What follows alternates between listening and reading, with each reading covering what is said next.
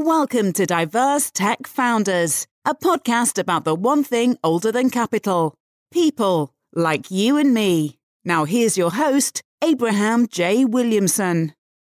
Yeah. Yeah. Um, I got both you guys. You're good. Uh, like I said, don't don't really worry about time. I'll be here till at least two. Okay. So, Much appreciated. So no hot mic questions. Edit them out. I think we're ready to get started. You ready? Great. Ready. Okay, cool. so, welcome back to the Diverse Tech Founders podcast. I'm Abraham J. Williamson, and I'm also super duper excited for our guests today because I got to be honest with you, Mark. Out of all the people in these last couple of years who have been supporting Diverse Tech Founders, you have been one of the most consistent, one of the most helpful, and the most giving. I mean, there've probably been a dozen founders who have reached out to you that you've been able to help. But now it's time for us to get to know you and what you're working on now because I don't even know who showed up today because you wear three different hats, right? You're a founder, you're an investor, you're an advisor. We can cover all of that here, but first, let's rewind the clock back a little bit. And just for the folks who are listening, I've known Mark since 2014. I guess we met on the Hill, Capitol Hill, Hill. which we can get into later. So I know a little bit about your background, but not as far back as we would like. So tell us about childhood Mark. What was that person like, and would childhood Mark be friends with the Mark we see today? The me of today, childhood Mark would be friends with, but the me in my 20s, probably not. And this is why. With childhood Mark, I remember specifically talking to my dad when I was 11 about the Power Rangers and how I wanted to create my own stories for the Power Rangers. And he told me that if you became an executive producer, you can create all the different types of Power Rangers that you want. And I was like, oh, I can start companies? That would be great. And then I could bring all of my friends in and they could be the characters. It was just blue ocean. Everything is a white space. And I think after college, and especially in my 20s, especially working on the Hill, I started to get okay, let's calm down. Let's fit into this one box. People who knew me on the Hill would not have said that because I created my own position as the director of business outreach for the Senate Dems at the time. And if you know anything about government, no one is an entrepreneur in government. No one gets to create these things. But from my perspective, I was like in a box a little bit. That's why I say it's sort of like I was more passive in my 20s than I was as a kid or now. I'm far more active now than as a kid. Interesting. So you did know early on companies investing in them, building them was something that you wanted to do. Oh, yeah. There's one question that they asked us in Senator Reid's office, who just passed away. Uh, rest in peace to him. That if you had all the money in the world, but you had to go somewhere and do something between 9 a.m. and 5 p.m. every day for the rest of your life, what would you do? And my answer was I would literally have a meeting space, talk to entrepreneurs about what you want to do, and see how I can help them. Wow. That's all I would do. And not just entrepreneurs, but people with projects, like even in government. Oh, we want to solve this crisis or that crisis. I want to sit with them and go, great. What are the different vantage points? How can we help you? That's what I was thinking. So I think it fits very much in with entrepreneurship and that sort of advisor and investor ecosystem. Absolutely. I mean, you're a builder. That's what you like to do. You're very fluid with technology. I mean, that's something that struck me even back in 2014 is you had a plan, a focus, a mission. You were not afraid of it. And I think since we last were actually physically together a couple of years ago, mm-hmm. if not longer, you've developed even more skill sets, coding and the like with the company, et cetera.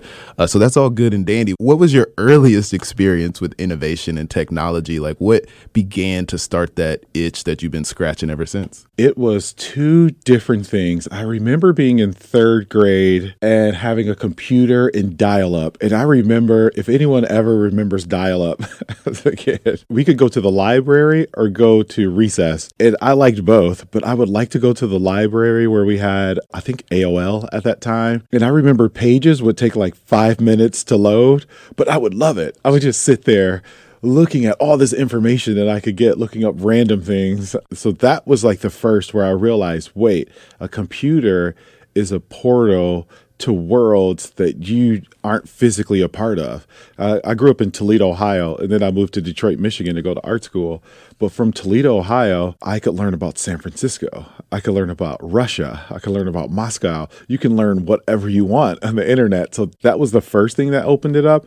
And the second was this was when I was in middle school. My mom bought a web TV, which was supposed to be the future of the internet. Instead of having a personal computer, you could have the internet on your TV. And so that was faster than dial up, which was great. So I could go to more websites. But I realized I would be sitting there on my computer on one website, have another website going on web TV and listening to music at the same time. And that was totally fine with me. and so I think looking back, and thinking about my early experiences with technology, I remember at the time people thinking like, "Oh, what's wrong with Mark. Why does he spend so much time doing five things at once? He's not very focused. But actually, I was focused on how fast I could get new information and how fast I could learn things.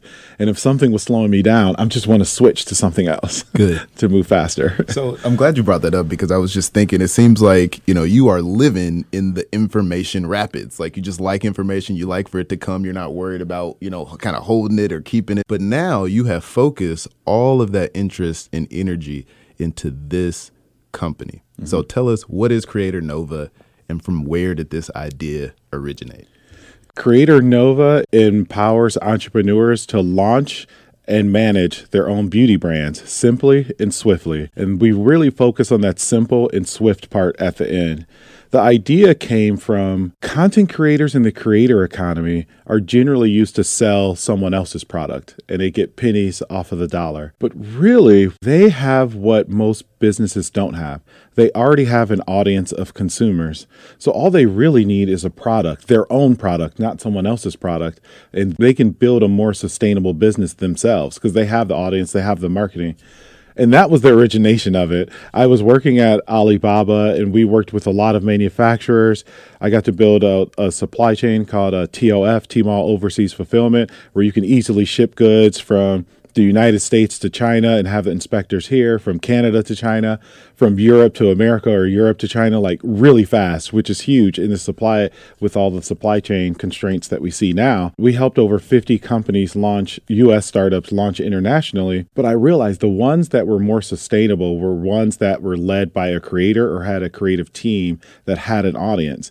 And the reason is because it's more than just a product you can buy an Apple device or you could buy a Samsung device, but imagine if a creator created something for you. Then it's like tied to it. It's like when Steve Jobs was alive, people saw Steve Jobs as like the emblem of Apple. And so having people like that, and now we live in a society where everyone is a creator. We all have something not just to sell as a business, that we can build to make other people's lives better. So focusing on that. And then we worked a lot on beauty, mother and baby, and fashion are the three industries that people buy cross border a lot. You think it would be electronics, but it's actually beauty first, fashion second, and mother and baby third. Hmm. But specifically in beauty, it's the most fragmented and has the highest barrier to entry. So, what we're doing at Creator Nova is we're eliminating that barrier to entry. I came from Alibaba. My co founder came from Amazon. So, when do you ever get a founder from Alibaba and Amazon working together? We partner with manufacturers. You can work directly with the manufacturer. You can find your packaging designer on down to your marketing expert. So, you can literally go from A to Z very swiftly with us.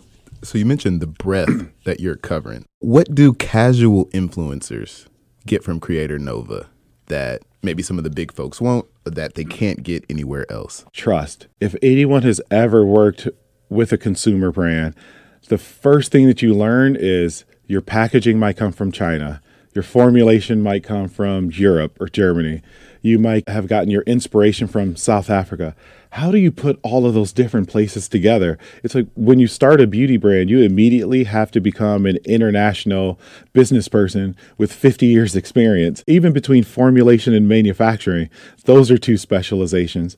So, what we offer to people is the trust that you know you're in good hands. You know that we've done this before, we've already launched brands, and we will help you find the formulator, manufacturer, on down to the marketer that's unique for you and not just someone that we're putting in front of you.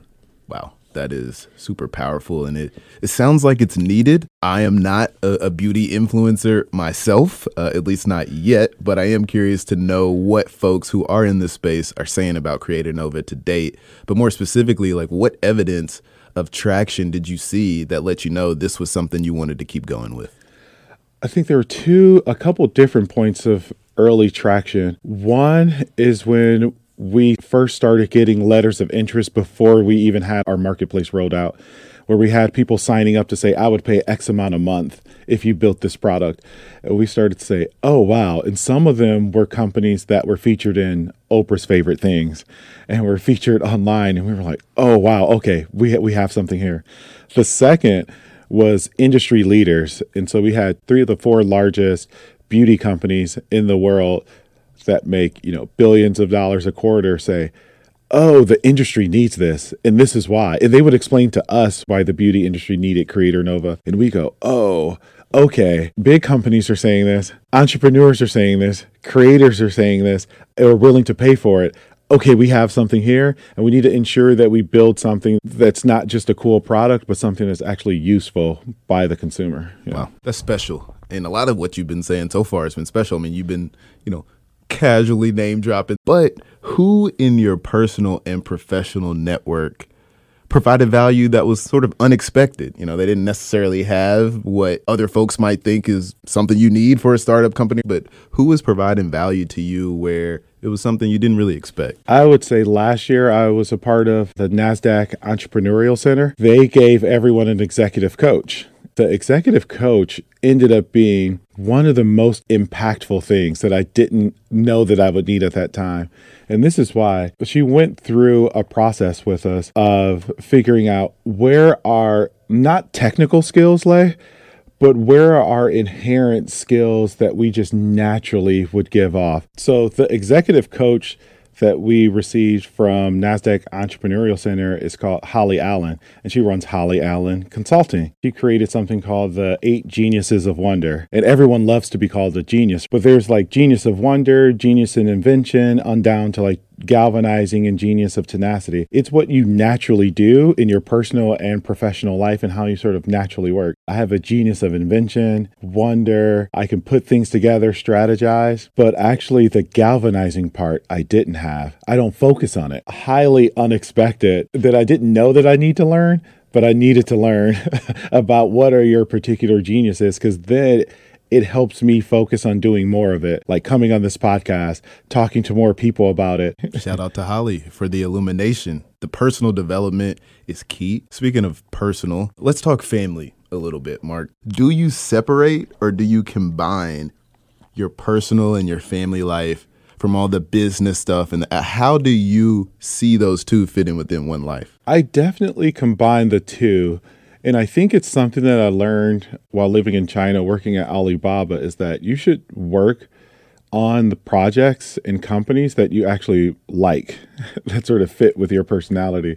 So, because we help influencers launch beauty brands and entrepreneurs launch beauty brands, I'm constantly talking to my nieces and sisters about, oh, do you like this? Do you like that? Do you want to talk this? Do you want to talk about that? But also, I'm highly interested in what they're working on my sister bought a farm in Virginia, and I'm immediately like, oh, what do you need? I start watching YouTube videos about farming, and I'm like, oh, yeah, I learned this. And obviously, she already knows, but I feel like I'm a part of it. I think I combine the two. I think it's hard for me personally to separate and say work is over here and sort of home life is over here. I think I was better at it in my 20s when I worked on the Hill. As soon as I left the office, I never wanted to talk about politics. But I think now it's much harder because it's sort of like, your you, your own baby, and so uh, it, it's much harder for me to separate. That makes sense. I mean, it's something that you continue to learn, you continue to work on. You need more people in your life who are rooting for you. Uh, speaking of more people, you mentioned your co-founder. Feel free to to go in depth um, in that experience. But this question is not about anyone specific. It's about design. And if you were designing a co-founder from scratch, I mean, you kind of had all the potions and recipes and bottles that you could pour and mix up the perfect co-founder for you specifically what would you add first that's rare to find interest and lifelong learning about something that you don't know how to do but you want to learn how to do because that's rare. Most of us are taught, especially all of us that are A students, this is what you're good at. Stick in this line of work. Don't touch anything that you're not good at. But as an entrepreneur, or even just as a builder in general, if you're working on a separate project within your company, you have to be able to learn something new.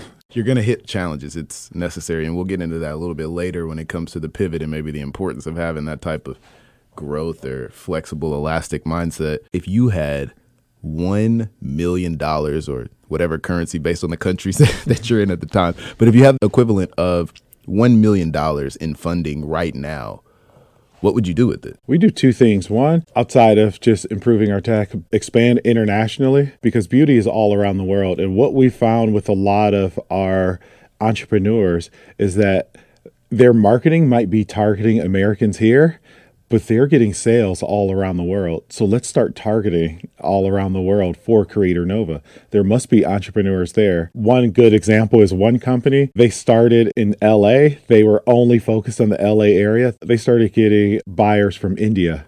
And they said, Whoa, India. I didn't even know we could be seen over there. So it must mean that people around the world are searching for the types of products that creators are creating in the beauty industry here in the United States. So let's expand upon that. So expanding internationally would be one. And secondly, would be creating more of a decentralized community. Because beauty is highly decentralized, where there's about 26 different, you know, skin types and they're always finding more. There's different hair types, there's all of this. And then around the world, if you're in a hotter climate, wetter climate, you know, dry climate or cold climate, it all affects your skin, it all affects your hair and sort of what you wear and all of that. So instead of large companies telling everyone around the world what to do, I'd be interested in more of a decentralized community where it's sort of bottom up.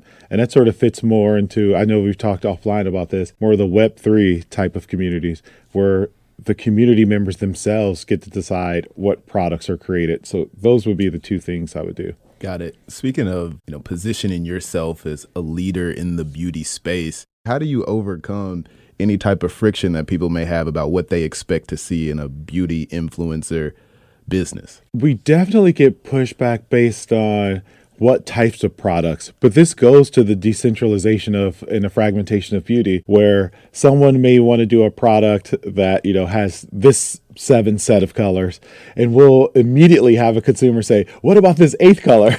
why don't we have that? Or someone that's doing body cream and someone says, Why don't you do face cream? But to me, the answer is great. That is an opportunity for another company there because what people want is authenticity in their companies. They don't want a company that's a body care company to then just start making face cream just because they can make money on it because that's not where their authentic self lives.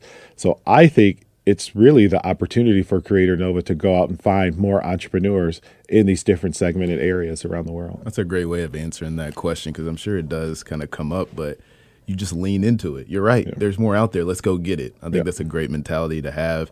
Uh, and you generally have a strong sense of decision making. You're very thoughtful. And I'm wondering if anyone along the way, as you were building this MVP for Creator Nova, gave you a piece of advice that you thought was particularly profitable. Build with your consumer or your user, not build behind the scenes and then show your user. Build with them, bring them in a part of a process. So, what we would do as we were building out our platform every week we would say, "Oh, hey, we added this feature. Uh, use it." Because all of us will say, "Oh, we want this feature," but then we have that feature, and it's like, "Oh, it's a it's a bell and whistle. It's nice to have, but not really a painkiller yet." Oh, this was cool. So you want to see, do people actually use this feature that they said they wanted, and you created it? So it's sort of having that building loop of talking to your user building something, see if they actually use it, building something else. So that constant iteration. I call it building in the open because you're building with your users. I think that's the most profitable piece of advice. How do you infuse that into your company culture? I get it. You are very skilled at what you do. You know what to do and how to ask it. But if it was somebody else other than you in the business, do you think they would still get that sense of the company's culture? a lot of companies have their sort of vision statements and mission statements, but you actually have to live it in each meeting that you have. So in every meeting that we have, me, my co-founders, and whoever else we're working with, consultants and things like that, we say, is this something that the customer will want? When we brought on a CTO this year, this is the question he would ask. Great, this is a cool feature that you want to create, but does the user want to use this? Let's see. Let's give this to a user and see if they actually use it. So I think it's about as you're bringing people into your sort of community of building out your tech, are they asking that same question every day in every meeting when we're talking about our strategy or what we want to build? I think that's key. Wow, there's some very key insight there. But we know it's not all serious for you at Creator Nova. You know, you're getting it done, growing fast and all that. So tell us like what's the most fun that you have in your business and your company as you've been along this journey? Like how do you keep it fun? I would say, well, it's beauty is kind of naturally fun. I think one of them was we had a brand launch Signet Beauty in uh, November last year. It's press on nails. And one of the most fun things was seeing people on the internet have with her product, trying it on and like doing Instagram lives and talking about it. I don't wear press on nails, but that was so exciting, you know, just to see this thing that was an idea eight months prior is now in people's hands and they like it. That was kind of fun. and I look forward to post coronavirus doing pop up shops with a lot of the beauty influencers. I think that's the most fun thing to me is seeing someone that had this idea and say, you know, I've talked to five manufacturers. I'm very confused. This one's in China. This one's in Europe. This one's in Latin America. They're all saying the same thing. What do we do? And then eight months later, they have their sort of perfect product. I think that's kind of fun to me. to Absolutely. Like see someone create something. Yeah, for sure. Especially within, I mean, you're changing people's lives within one year. I mm-hmm. mean, how many people can come into this booth and say that? That's huge. So we, we, we want you to keep keep doing that, but we also want to keep getting to know you and the artistic side of you, Mark. So, which artists, and it could be any artist, okay? A lot of people, you know, think you know, they have to be a musician, not necessarily. They could be anything, any type. Which artist most inspires the work that you do? Number one, because this is a, my favorite childhood artist, is Tupac, easily. And this is why. Although it comes from a rap world, it's mostly he was all about being his authentic self, no matter what room he was in, which he got a lot of flack for. He was this energetic guy that always wanted to make like 50 songs a night and just sleep in the studio and do that. But that's what he liked to do. And he didn't like compromise on it. He didn't like stop making music at some point. Even when he went to jail, he's like sitting there writing songs all day. It's just like he's gonna be himself. He's not like gonna switch and try to be something else. So I try to take that on, and it inspired me to like be myself. I know as African Americans, there's always this talk, especially in professional circles, of do you code switch or do you not? And I'm like, no, I don't code switch. I'm just going to be myself uh, at all times because I think that brings more realism and authenticity. So now when I talk, people go, I understand him. He came from Toledo, Ohio. He went to high school in Detroit, Michigan. He went to China. And instead of being like, why did he do that? It's more like an interesting why. Like, oh, why did he do that? this is interesting. And I think it all comes from being your authentic self. And I know it's not about the business, but I'll bring it back to the business in a second. For anyone that wants to launch a brand, authenticity is number one because your potential users and customers and your consumers will see it instantly. If you spent your entire life talking about eyeshadow and then you're selling like lipstick product, they're gonna go, "Whoa, this the, why, why don't you sell eyeshadow? What's happening here?" Or if you're a football player and then you automatically are selling, you know, uh, Old Spice cologne, they're gonna be like, "Oh, what is this?" And then you have to tell them the authentic story. Maybe you like to wear Old Spice. It has to be something authentic. So you can't have this sort of code switching thing that was a thing of the past before the internet was around. And I think Tupac sort of exemplified that. That's what he was, for better and for worse. Well said. Very well said. You keep mentioning different places, different cities, communities, ecosystems, even. But what are you most excited about in this startup ecosystem out here in Silicon Valley, right? In San Francisco, however you describe it, right? Because we have founders from all over the country. But for you here, what's happening on the ground? I think the most exciting thing about Silicon Valley versus any other city I've been to in the world, specifically for tech, is that it's incredibly open. You can walk into a room and say, I want to create an NFT project. And someone in the room is going to say, Oh, I know someone who can create NFTs. I'll introduce you to them. Or you can say, You know, I want to create supply chain tech that's focused on 3D products someone in the room is going to say, Oh, I know someone who does that. So that instant connection, that willing to partner, that willing to be open and build something, I think is highly unique to Silicon Valley. I would agree with that. I mean, not to say that people aren't generous in other markets, but it does seem that if you're not doing that, you're an outlier here. Which yeah, yeah. If you keep your project to yourself, people start looking at you like, "What's what's going on here?" And this feeds into everything that we know about crypto and Web three. We're like, the code is online. It's everyone's code is on GitHub. If the founders aren't doxxed, meaning the founders don't say who they actually are and put their Twitter accounts up with like their real names, people start to think that that's weird in Silicon Valley. That's good. That's good insight and something I don't think we, we've really heard just yet. So we get it. Silicon Valley, center of the venture capital world for a long time. Uh, but if you had to move to another startup ecosystem, US or otherwise, which one would you move to? The first is Southeast Asia, specifically Indonesia. I remember when I lived in China, I would travel through Malaysia, Singapore, all of these places, and there's such a willingness to just build something new. Great, we don't have this, let's build it. There's no app to help you, uh, you know, register in line for a museum. Let's just build it. Let's build it this weekend. Let's just do it. It's sort of like what you remember from like the TV show Silicon Valley and what, how people thought of Silicon Valley. A lot of Southeast Asia is like that. But I would say, secondly, the place where I think could be a super interesting startup ecosystem is Detroit, Michigan. And this is why, if you think about it, back in World War II, one of the ways Americans built so many manufacturing products, fortunately for the war, was there's GM, Ford, and Chrysler all in Michigan, all around Detroit. They know how to make cars. Manufacturing, you can just change the machines around to make a plate that looks like, you know, a five inch plate to be a 10 inch plate or whatever it is, whatever you need to make. Today, where what's the topic of conversation? Supply chain issues. What do we want to do? Manufacture more in America, more highly technical manufacturing that we need to do, 3D and other things. Who knows how to do this? There are tons of people that live around Detroit that worked at GM, Ford, and Chrysler and know how to manufacture, or, you know, and there's 40s, 50s, 60s, 70s who could be a burgeoning manufacturing, technical manufacturing sector in the United States.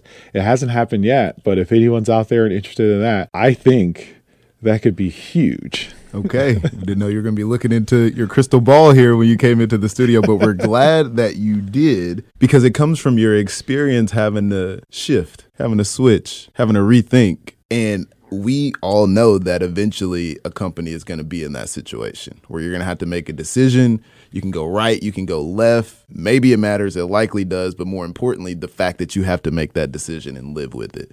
So, you've probably had many in your illustrious career so far, but is there one with Creator Nova that you think really was of significant consequence? Yeah, I think a pivot that we did at the end of last year was a significant pivot because last year in 2021, we started the business and it was all focused on helping entrepreneurs launch their business. But then in November, we launched a business. What do you do after that?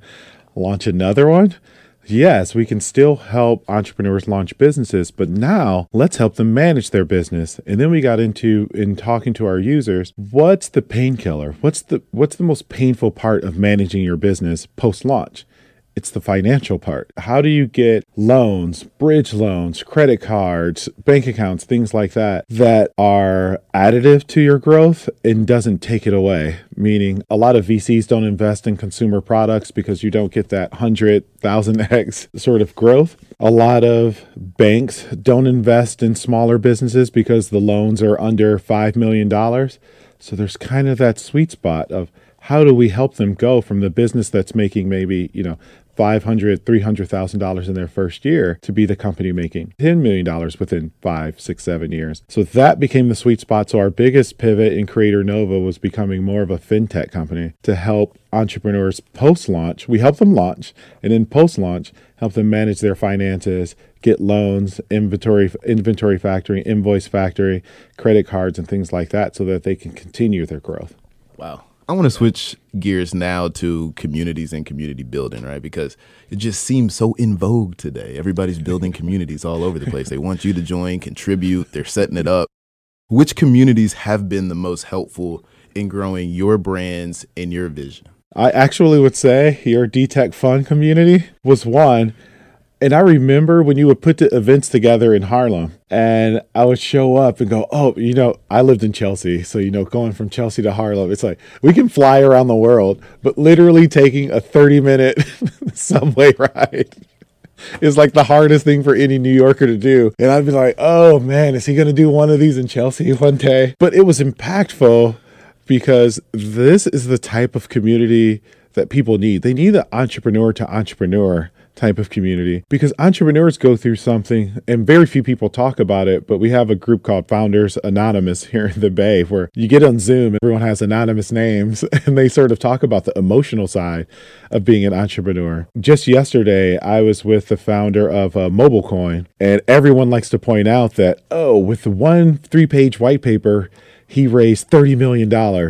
Oh, yeah, isn't that so great? What he talked about, and what no one likes to talk about, is that his business almost went bankrupt six times after that. and they had to keep resuscitating it and bringing it back. And now it's doing well and they're crushing it 75 employees. But that's an emotional roller coaster right there. What do you do when you almost go bankrupt? Or you talk to entrepreneurs all the time or, uh, you know, your family, your wife or husband is saying, Why are you still working on this? You could just get a job over here. It's that tougher emotional side, especially as diverse founders, because there's not a ton of us. We're already minorities, and then we're a minority of a minority in this place. So you really need someone who is similar to you to say, is this what you're going through as well? Does this make sense? And then to see someone like Abby at Isuzu make it go, oh, wow. Oh, okay. I saw him when he was looking for angels a few years ago. Oh, okay. W- this can be done. So I think that is a huge community. I think the second community that has been good for me is On Deck.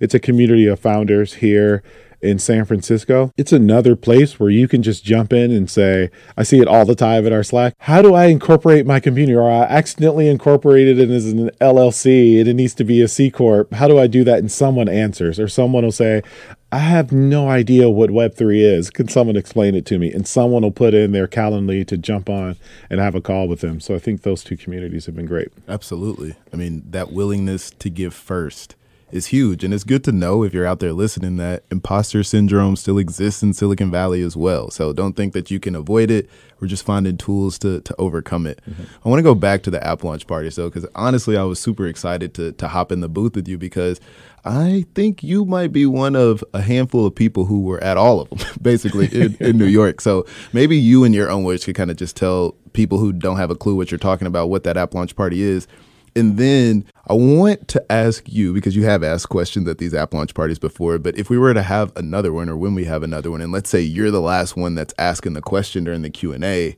what question are you asking that founder? I know he hit, hit you with a lot there, but mm. you know, given you've been to him, just talk about the app launch parties and then which question are you asking that founder? Yeah, the app launch parties were things that were put together by Abraham in New York to win someone because this it, and it's actually at a critical juncture for any entrepreneur. You've been working on some app. Maybe you had a couple users test it. It's been in beta. It's probably still in beta and maybe it's getting ready to launch in a few months. And you want to open it up to people who have no idea what this idea is. And the one thing I liked about the app launch parties is you never told us what the company was beforehand. So there was no research that we could have done. There's nothing that we could do to like look up because the question, this will lead into the questions. You want to say, oh, what do you think about Apple's doing this or Google's doing this or some other? You have no idea. They just show up. And the other thing I liked about it is that you actually didn't know who the founder was beforehand because everyone would just be sitting around eating pizza, talking. And then one person would just get up and say, "Okay, I'm the founder. I have this new app coming out," and start talking. And it's like, "Oh no, I've been talking to them. I didn't ask them any good questions." But you know I like it? it is because you saw them as people first. You didn't see them as someone coming in to sell you something. And so that was basically the app launch party. And at the app launch party, it was generally either a QR code or a website, or the app was already either in TestFlight or on the Apple Store as a beta. That you could literally during the party download it, try it out, and then tell the founder who you just met and were having pizza with what you thought about it. yeah. And sometimes critical questions and sometimes not critical questions. But I think the number one question that I like to ask founders is there's sort of two users. There's many types of users, but two really interesting users. One is who's the most critical user at this moment? If you built just a halfway version of your app, who would still pay like a thousand dollars to use it? Who needs this app that much? and then the second question is still a user question. Who are sort of the latecomers that after it's cool, who wants to use it then? Like in Facebook is a great example of that. Who needed it was college kids. Because at the time there was what, GeoCities and MySpace and Friendster, and there was all these other things in 2004. But we kind of wanted something where, okay, everyone that's just at my school, I kind of just want to talk to them and organize events around school. How do I do that? So that was, we would have paid for it if we had the money in college to pay for it. But that was that critical user that would have paid for even a halfway version of Facebook. But then the bigger vision of Facebook, that late consumer, that's actually the biggest part of the pie, are families and parents that's what people are using it for. If you go on Facebook, it's a lot of parents and families connecting. I reconnected with, with my dad's side of the family in Nigeria through Facebook. Everyone batches Facebook, but I wouldn't have been able to do it without it. It's interesting. So uh, I think you have to think of your users in both sides. First part of the question who's your most critical user that would pay all of their money today just to use a halfway version of it? And who is that end consumer that after it becomes cool would use it in a different way? Absolutely. And you mentioned Abby and Asuzu. and again, shout out to Abby and Samir. Yeah. I mean, that is a win for the community, for them, yeah. for everybody. And I mean, you saw when he was there, like a class act from start to end, like oh, just yeah. a very good person and a good business person. But you mentioned that they reached the unicorn status this week, actually. Yep. Do you want to run a billion dollar company? Why or why not? Definitely yes, but not for the reason most entrepreneurs or people would say. I would like to run a billion dollar business more to direct resources and projects towards communities that matter. One thing we see a lot, although we're starting with beauty, there's a lot of other areas that we can get to beyond beauty. But then, even within beauty, people think it's only women, and it is 80% women, but it's 20% men, and men are growing.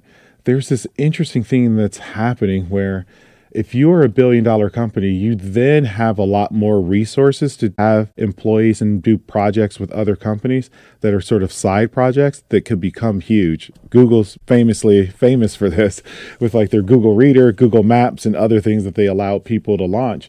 We always talk about this that fashion and beauty are kind of similar, right?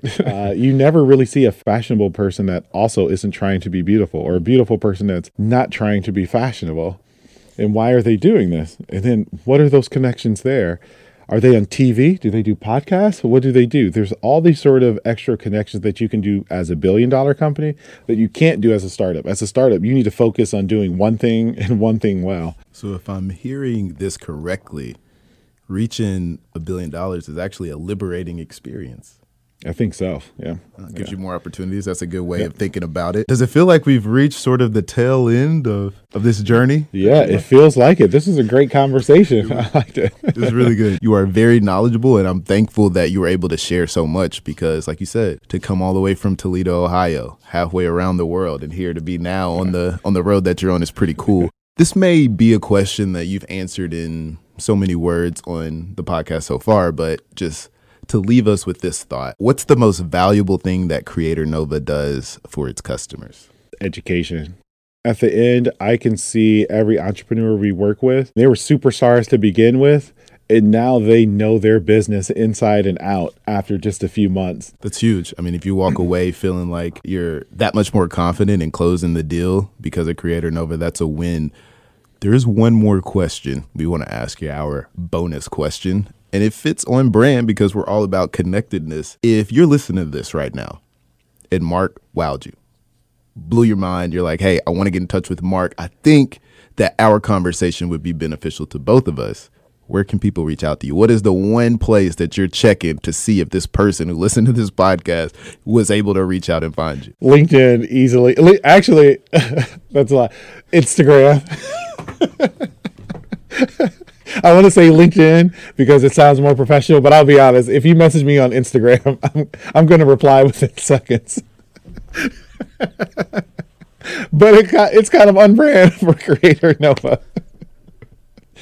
Definitely, definitely Instagram. Instagram will be the fastest. It's good. Drop the handle for it. yeah. So my handle is Mark Obonna, M A R K O B O N N A. But you can also find me on uh, LinkedIn or mark at creatornova.com. I'll answer emails as well, but Instagram is definitely the fastest.